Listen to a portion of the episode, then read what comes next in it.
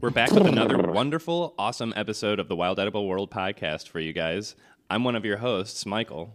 And I am Steve. Today we have a lovely little treat for you. We have Mr. JB Douglas of foraged.com. Uh, welcome to the show. Hey, Michael and Steve. So thanks for having me. I, I haven't been des- described as little in a very long time. That makes me feel so dainty. Thank you. Yeah, we're big fans of you, JB. Um, so just to talk a little bit more, give you a little bit more of an intro. Um, you're a queer food forager, um, and you're based out of Ohio primarily. And right now, you're uh, working through your degree in master, your master's degree in sustainable food systems, right? That's absolutely correct. Um, I'm bouncing between a lot of different things right now, um, but it's always about um, always about foraged foods. Yeah, working on the masters and then absolutely crushing it over at foraged.com. Yeah, yeah. I was We uh, try, we try. I was I was perusing a little bit earlier and there's several things in my cart ready to go, so Oh wow. pretty pumped. Uh, I'm especially excited for next season that um, apple sampler bag from Red Kill Red Kill Mountains. Oh yeah, they do really really cool work, and they. Um, I may mention this before to you guys. They make like uh, an apple molasses um, that is really killer. They're one of the few um, manufacturers of that. Still, it's a wonderful, like sweet and a little bit bitter, a little bit dark um, indigenous sweetener to use. I love it. Oh, that sounds wonderful. Um, so let's, I guess, let's start right off with like some of your work at Foraged.com. Um, you're their first full time employee, right? Yeah, that's right. I joined the team about a year ago, um, about what like nine or ten months after they launched, um, uh, and so I my my formal title is um, uh, uh, VP of Culinary and Community. Um, but we are a startup, so I wear a lot of hats, just like the whole team does. Um, we kind of tag team things as needed. Um, but anything in the world of, you know, uh, marketing adjacent, um, uh, all the recipe development and recipe design work, um, the food styling, uh, photography work, um, community building and development work, anything I can do to support the foragers, farmers, and the small businesses on our platform, um, that's kind of my bag. That's awesome. I, I have loved watching a couple of the videos of you working with the ingredients throughout the year. Um, I enjoyed how particularly honest you were with the struggle with the pawpaw cake. Um, and Oh. how, how interesting, yeah, and, and a little unconventional some of these ingredients can be, but also the result is uh, so rewarding and delicious. Yeah, I um that was a part of our collaboration with the Ohio Pawpaw Festival that we sponsored this last year. I am I mean a total pawpaw fanatic. I think a lot of us foragers are. Um uh so fascinated by the history of it, love working with it as an ingredient. Um I will say I am probably not um, making a cake anytime soon again. The the it's there's so much of it there's so much labor that already goes into you know developing a recipe or or recreating one um and then making it a cake that's like several multi-step is a challenge and then working with a fresh piece of fruit that is finicky to you know peel and deseed is a challenge Mhm. and then layering layering in all the pho- the photography of it and the stops and starts of it um was really that it was it was an all day ordeal and it was not my favorite my not my favorite shoot day at at foraged And then trying not to devour the pawpaws while you're doing it. That would be my challenge. I love pawpaw. Yeah it's so like i i have learned uh that uh, you know if you see a bunch of pawpaws for sale somewhere cultivated or wild um, a lot of people go for the quarts that have the really big fruits in them and i have learned that it is best for me to buy the quarts that have all the tiny tiny fruits because uh, then i'll just peel one and have the one. If i have all the big ones i'm, I'm just going to be like like half pawpaw by the end of the day Half Papa. yeah, 50% body content of Papa. correct yeah also, I've, I've, I feel like maybe the little ones kind of have a little bit better of a fruit to seal, seed ratio. Um, oh totally yeah. yeah So yeah yeah, pawpaws are one of my favorite things that I foraged this year. Um, but what was one of the favorite, one of your favorite things that you foraged, or that you, oh, or that you received through um, your um, job? Yeah, I have. Oh man, I have so many answers to this question. um, the ones one of the things that actually like sticks out to me since, since we're talking fruits and specifically berries since pawpaws are berry um, uh, is this season was like a juneberry mulberry season for me and a wineberry season june's like ohio berries were going nuts this season and it really filled my soul i was harvesting them nonstop and dehydrating so many and freezing so many um, and it was such a joy to just have fresh local berries for like the whole season. Um, so that really comes to mind as like top faves. I'm like down to the very, the very last of my stash right now. Um, so I'm I'm holding out for June. What's your stash? Um, frozen or dried? Le- last now I got I have I probably have like a quarter cup of dried June berries, a quarter cup of dried mulberries, and like like half a cup of dried wine or uh, frozen wine berries. Nice. We're really coming down to it. Yeah, that's, that's, a pretty good stash. yeah, yeah. I, don't, I don't have any of that, so I'm 100% jealous. Um, so beyond uh, as as forager, as personally, um, I enjoy foraging because of the uh, I don't know net the carbon net neutrality of it and the like kind of pro economic stance that it takes and I was just curious how, like, yeah, it seems like a lot of your passions and your um, your job focus is kind of in foraging foods, um, and I'm curious how you see foraging as a part of a sustainable food system. Do you think it's like, um, do you think it's an answer or the answer, or how do you feel about it? Yeah, that is a great question. It's a lot of what I'm trying to tackle in my graduate studies. Um, you know, I always say that I am interested in sustainably and equitably developing the wild foods industry. Um, and there's a lot that goes into that. We have to like, you know, we have to further define, conceptualize like how we think about what makes a wild food. We have to think about what makes something an industry. We have to, um, and there's like so much intersectionality with foraging and environmental justice, racial justice, land justice, um, economic justice, um, hunger justice. There's just so much that that happens there.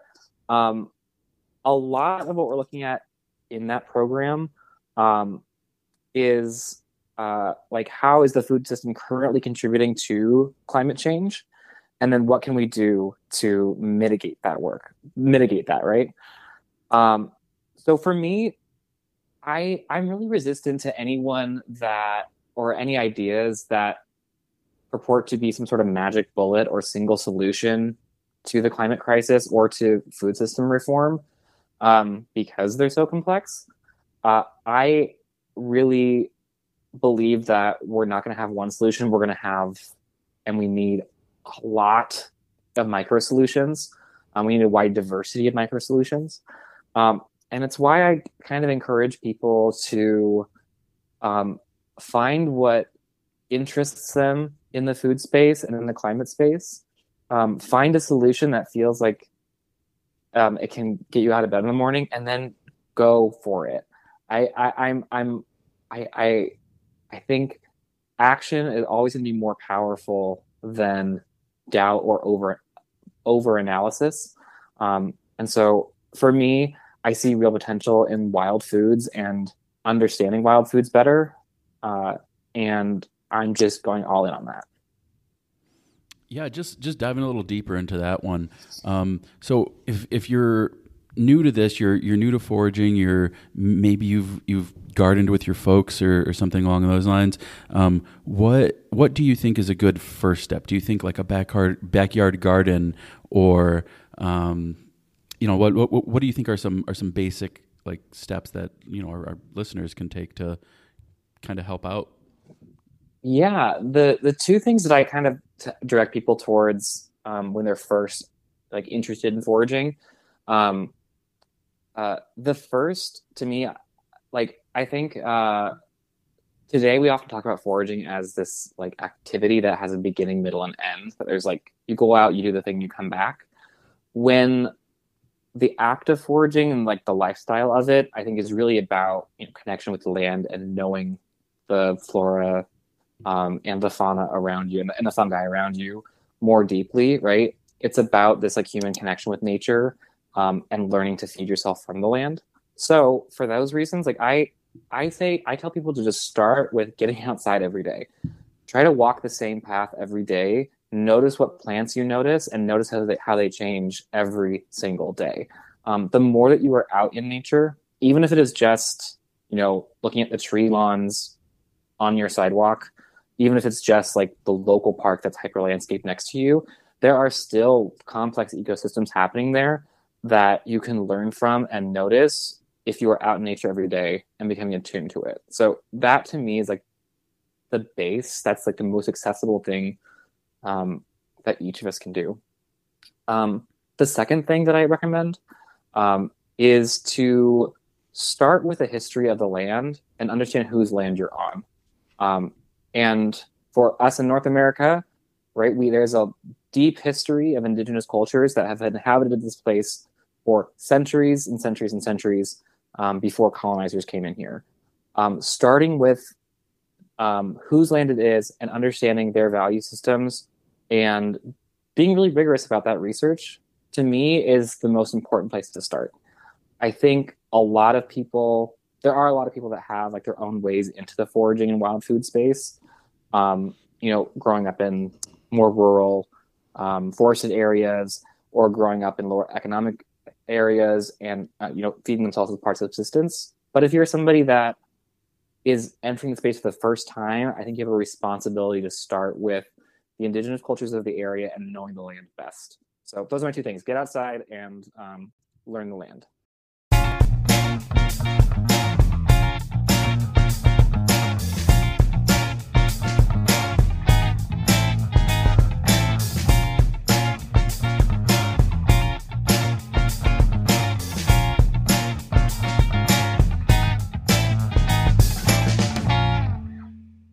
Oh, hey, Steve. Oh, hey, Mike. Well, what's wrong, buddy? Well, I, I just got this new water bottle, but it just looks so plain. Well, have I got the store for you? Introducing the Wild Edible World Podcast Merch Store. Wowie wow!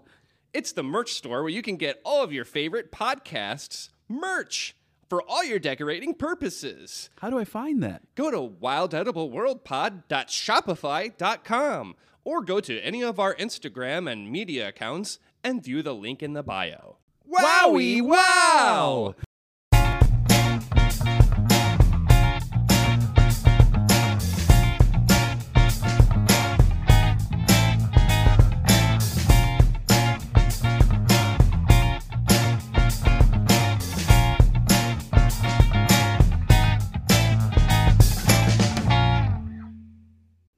Think those are great points. I especially like the uh, like the education component of that, and then also just the uh, the awareness and like presence in the moment, and then like in your surroundings. So like I'm immediately thinking of the property that my my daytime job is on, and um, you know just walking that and seeing like wild grapes, and then maybe seeing some old. Uh, crab apples growing on a tree and saying, I can't wait to try those next year. And that's just like a really good example of, of that, exactly what you're talking about, knowing your surroundings and then noticing the differences and how it's changing and, and the cool things you can find. Yeah, I think that uh, like familiarity with place and really getting to know your local environments over an extended period of time is really kind of quintessential to a complete human experience. Um, to really like get that fulfilling um, I don't know, that nourishing feeling that I think we all get when we spend time outside. Um, and bringing our food from that place is a, is a part of that. And I like that you think of it as a continuing, a continuing thing. You know, foraging isn't the act of going out, grabbing the food, and taking it back. It's the everything in between and after too. It's the appreciation, the knowledge, the mindfulness, um, the respect the love.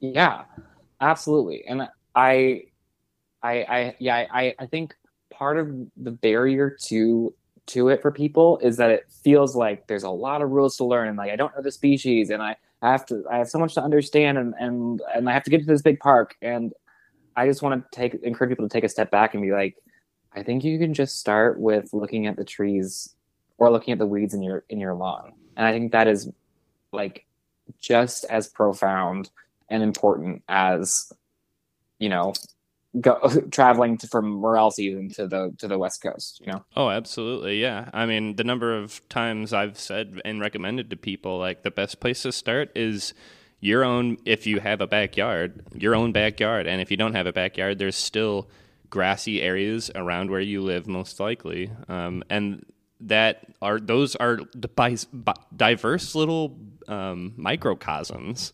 Um, you know, I started learning with basically a dandelion. That's that's a great first starting plant for anybody to kind of latch on to, um, and it's a really safe one too. So it's just all it takes is just you know not being so hard on yourself, like you said, taking a step back and just uh, you know realizing that you're, this is supposed to be fun and restorative as well as uh, you know Mm. yummy.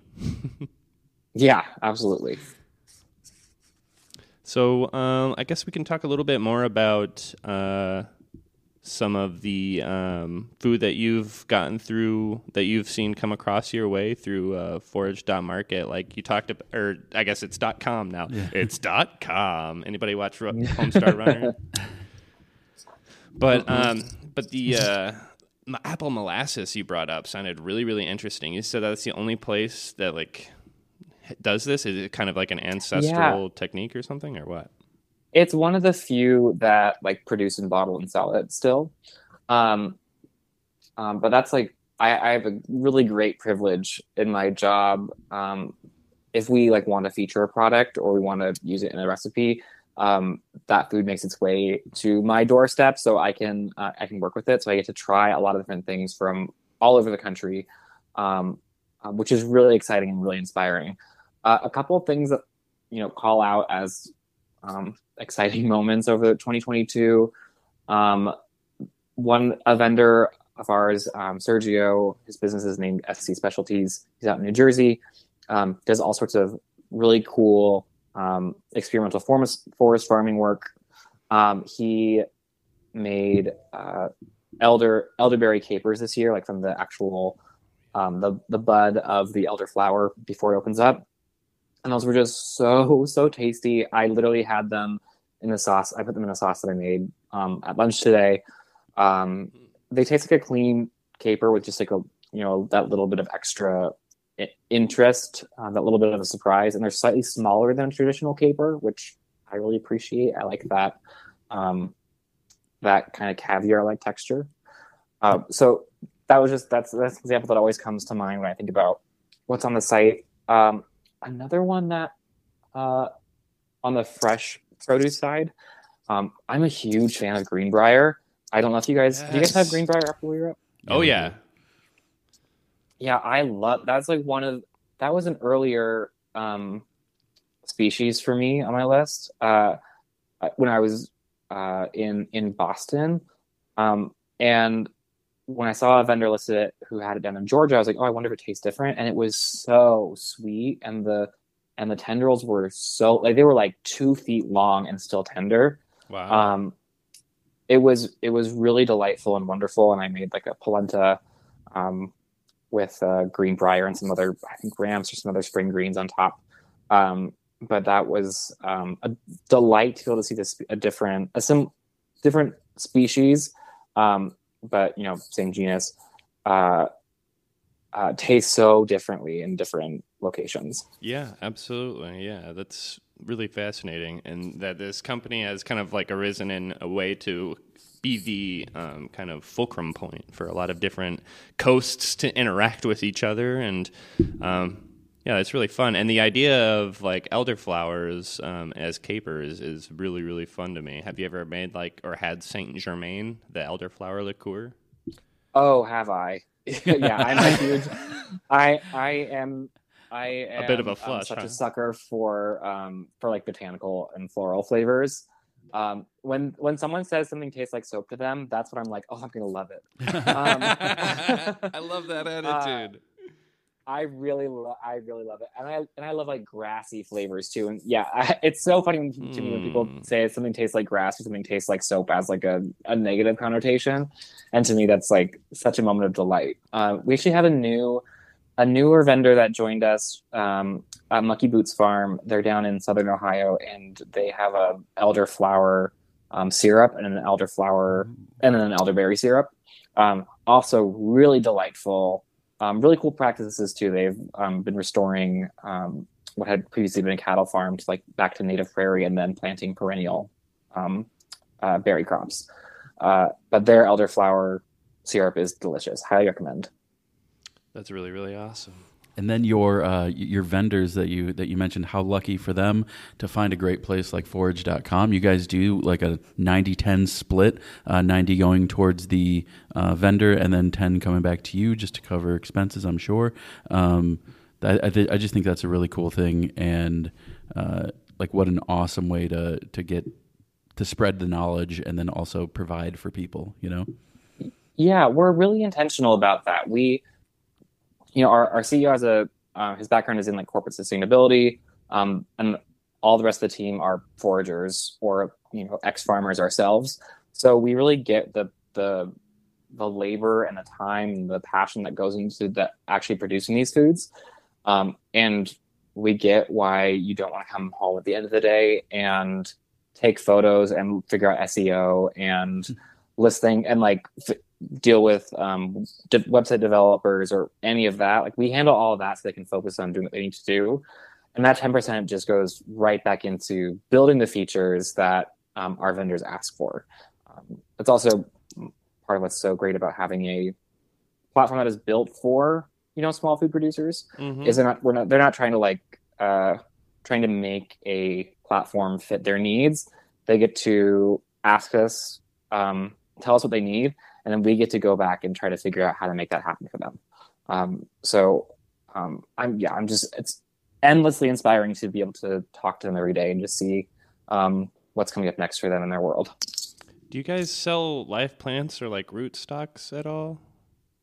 Yeah, absolutely. We yeah. um, uh, we love cultivation and cultivation supplies, um, and we work with quite a few vendors that again are in the experimental like forest farming air, um, spaces or are really into reforesting um, with like native plants. So um, if, for example, we've got springs springs on its way, um, there's a lot of you know challenging conversations out there about ramps and the sustainability of harvesting ramps.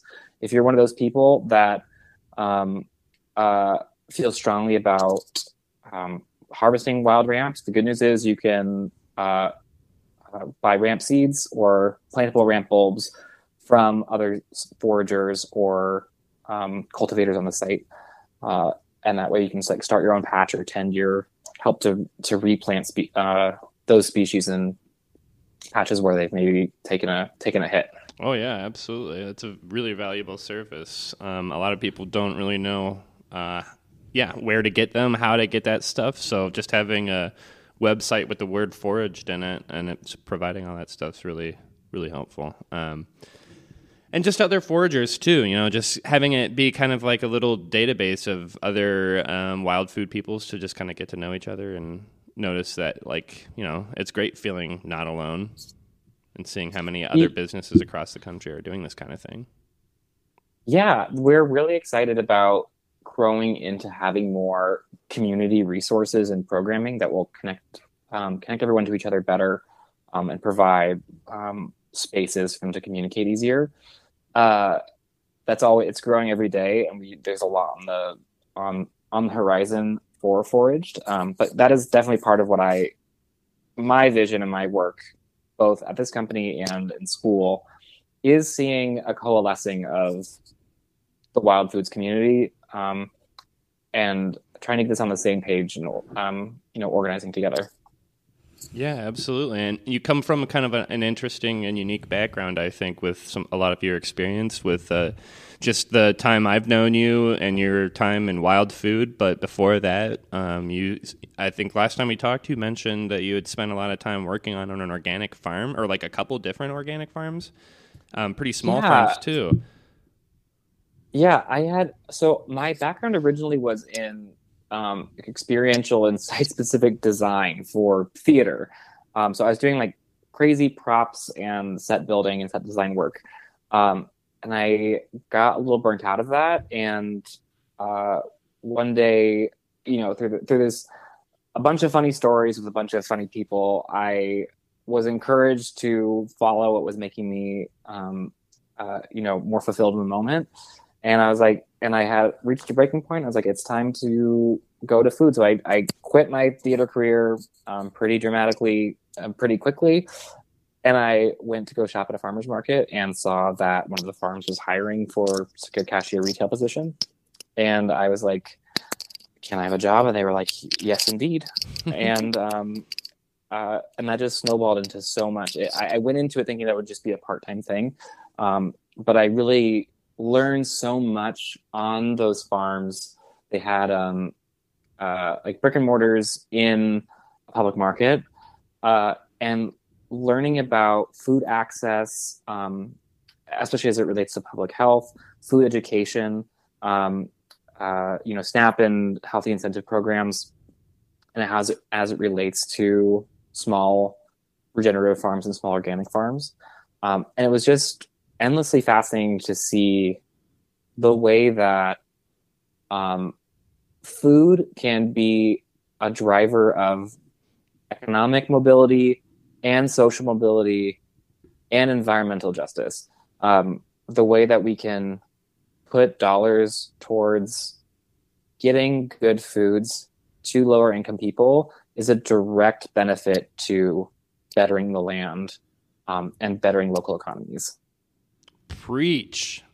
Hell yeah. yeah. well, and and I think it's kind of yeah, and then whenever you're in places like that, it's it's hard to realize sometimes that like not everywhere is like that. You know, there's um, pretty important places doing really important outreach, and it's so inspiring. But we need more of that. Yeah, we absolutely do. That that was um, a kind of a shocking moment in, in like my my graduate studies right now. Is I had this revelation that the farms that I was working for, so to shout them out, Siena Farms and Stillman Farm. I'm out in Massachusetts. Uh, I had this epiphany that they were doing a lot better work than most other farms out there. Um, uh, I didn't realize how bad um, the labor justice was on a lot of um, a lot of other farms. Um, but we absolutely need to see more of that. We need you know open source information about regenerative practices. We need better um, you know we need better subsidies and grants for that work um, we need better access for um, people of color entering the um, farming space and access to land. There's a lot to do, um, but I'm feeling pretty hopeful based on what I'm seeing happening out there right now. Yeah, I think we're pretty hopeful too. Um, the energy and the excitement um, in in in novel ways of solving this food crisis and I think you know, uh, I I, it's it's kind of confusing to think about how why we're so focused on finding a single answer that just helps everybody when we're not taking into account that the sheer diversity of human beings requires an equally diverse set of answers and how much stronger of a foundation that really makes everything um, and how much safer it could be. So um, yeah. yeah I totally agree, and and that's I mean this is why I, am like really thankful for seeing podcasts like yours um, that are you know centering wild foods and native species um, um, in the conversation because to me we have to start with the land and the people that understand land best in my experience um, are the foragers. The foragers are the conservationists. The foragers are the ones thinking about food and preservation and seasonality. Um, and I think that we as a community have real responsibility and potential to to move the needle. Yeah, real potential. You're absolutely right. Um, you know, I think in our in our last attempt to record this episode, we talked about how foraging hasn't quite reached the mainstream whenever everybody was like listening their end of year TikTok subcultures or whatever. ForageTok wasn't on there, but um, you know, I just saw today that um, Miss Black Forager Alexis Nichols is going to be on Jimmy Kimmel tonight. Isn't that crazy? Isn't that crazy? So exciting. yeah, it's so, so I'm so delighted that her star has continued to rise. Like, I there's nothing I want more. Um, Seriously yeah, it's it's I think and I think it's a great sign um, for the future of what we've got coming. Exactly. That's that's. I feel very similarly. Um, this has been a really, really inspirational talk. Uh, we really thank you for joining us and enlightening our show with a lot of Thank- your really knowledgeable topics. Yeah, I, I have one more question. I, I, Oh, I- yeah. I, just want to I just want to touch I didn't throw a little Illinois shout out. Uh, so you said you like floral liqueurs. Have you ever had Malort before? I don't think I have. Oh, that's what I was gonna bring that up, dude. Yes. all right. Well, soon, If you like soon, botanical friend, liquors, soon. oh boy, you're in for a Chicago treat. Wait, spell it for me. M as in Michael, A L O R T. Okay, Like your I your will check it out. What What's the flavor? Mm, wormwood Yes. Ooh. and and licorice. Oh yes. It, it reminds me a lot of grapefruit rind. Yeah, it's it. Well, okay, Ooh. so th- there's a little bit of. Um, I, I'm not not to disparage a beverage that we very I love it. that we very much love. It's very different from bottle to bottle. Their quality control is pretty meh. Because I've had drinks from two different bottles in the same night, and the first drink was like, "Oh, this is amazing. This is what all bottles should." And then the next one was like skunky and weird. So They also do different like barrel agings and things like that. I, I think Malort's pretty consistent personally. okay, all right. you you certainly probably drink more of it than I do. Um, Yeah, I've so definitely definitely probably had a little bit more. Uh, but uh, yeah, it's it's something that uh, that is local uh, around these parts, but it, it's moving a little bit, Yeah, it's a And, uh, legendary liqueur around here. and we'll have to bring some I to our can't first wait. hangout. It's some, definitely something you share with your friends. So consider yourself a friend of the show. Ah, I'm delighted and, and and oh, you know what? Actually, now we say friend of the show. I I have recently learned that I was the first um, uh, owner of a Wild Edible World uh, pin, and I would encourage anyone listening to go and get one of those pins because they are sick. Thanks so much. we really Appreciate that. appreciate your support. Um, you've been a real one from day one. Yeah, thank you for uh, thank you for hanging out with us. Thanks for having me, guys. You're absolutely welcome. We'll have to have you back again. And until then, this has been the best show to find the best food for free, be it curbside, low tide, or trailside. See you next time.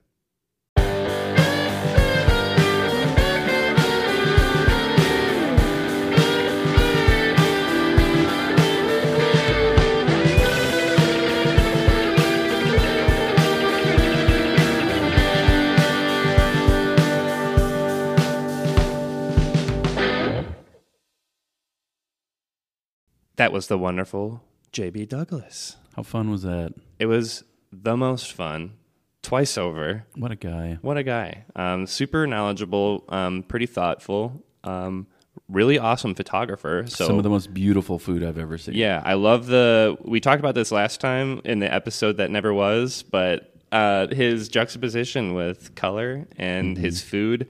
Um, I really love the attitude he brought to wanting to see more colorful representation of these ugly but delicious foods, you know, and still being able to make that, you know, something that's attractive to look at. So check out his Instagram for sure at jbdouglas.food. And that's only one letter in all of those except for food. So don't repeat the S, jbdouglas.food. Dot. And then um, check out where he works, which is foraged.com. Yeah, that place is rad. Seriously, I'm. I didn't know they did uh, like live plants as well. Yeah. and like rootstock. I'm gonna go on there probably in the parking lot. Yeah, there's probably a really good potential throughout the year to get some like really, really interesting plants. Um, a lot of the businesses that they work with and forages that they work with are very reputable. They have a whole process that they go through in vetting everything. So, highly recommend that. Um, so yeah, thanks for listening to another awesome episode. We love you guys, and um, let us know. Send us a DM if you guys have any recommendations on who you guys would like to hear on the podcast, and we'll see if we are cool enough to to reach them. we'll, we'll try and get an interview with them. So let us know. Bye. Bye.